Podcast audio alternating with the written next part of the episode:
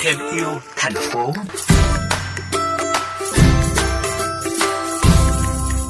Quý vị và các bạn thân mến, mặc dù lượng rác thải nhựa phát sinh từ hoạt động khai thác và nuôi trồng thủy sản không phải có tỷ lệ lớn trong tổng lượng rác thải nhựa phát sinh, nhưng lại có tỷ lệ thất thoát ra biển cao, dẫn đến các tác động nghiêm trọng đến hệ sinh thái biển. Ước tính tổng lượng rác thải nhựa phát sinh do tàu khai thác thủy sản có chiều dài từ 6 mét trở lên của cả nước vào khoảng hơn 64.000 tấn mỗi năm, trong đó lượng rác thải nhựa thất thoát ra biển khoảng hơn 3.800 tấn mỗi năm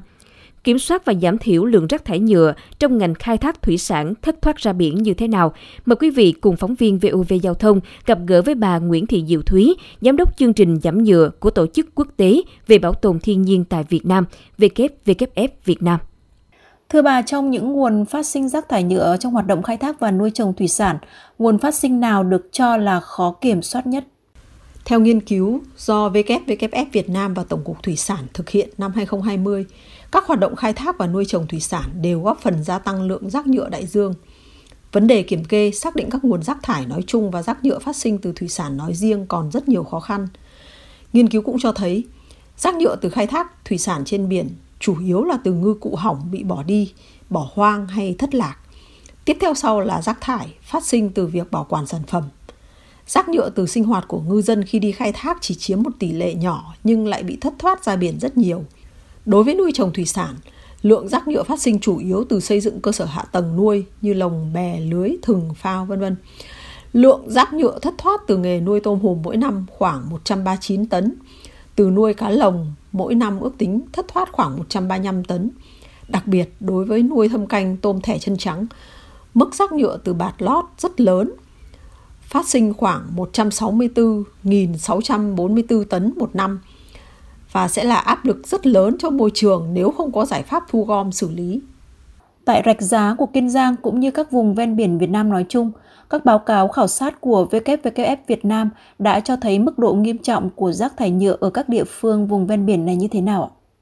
Kiên Giang là tỉnh có lượng tàu thuyền lớn nhất cả nước nên mức phát thải và thất thoát cũng rất lớn.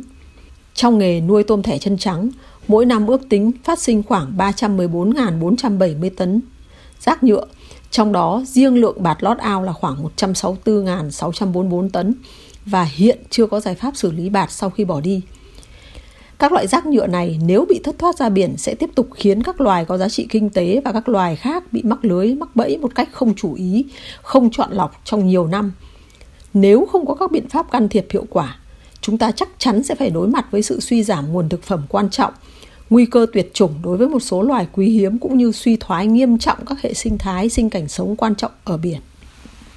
Để giảm thiểu rác thải nhựa trong hoạt động khai thác và nuôi trồng thủy sản một cách hiệu quả, theo bà vai trò của ngư dân là gì ạ? Để phòng ngừa ô nhiễm nhựa đại dương trong ngành thủy sản,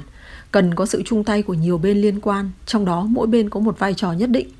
Đối với người dân ờ, nuôi trồng thủy sản và ngư dân,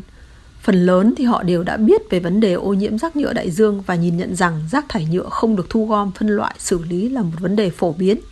Nhưng để giải quyết thì còn nhiều khó khăn, nhất là các vùng nuôi biển và các cảng cá.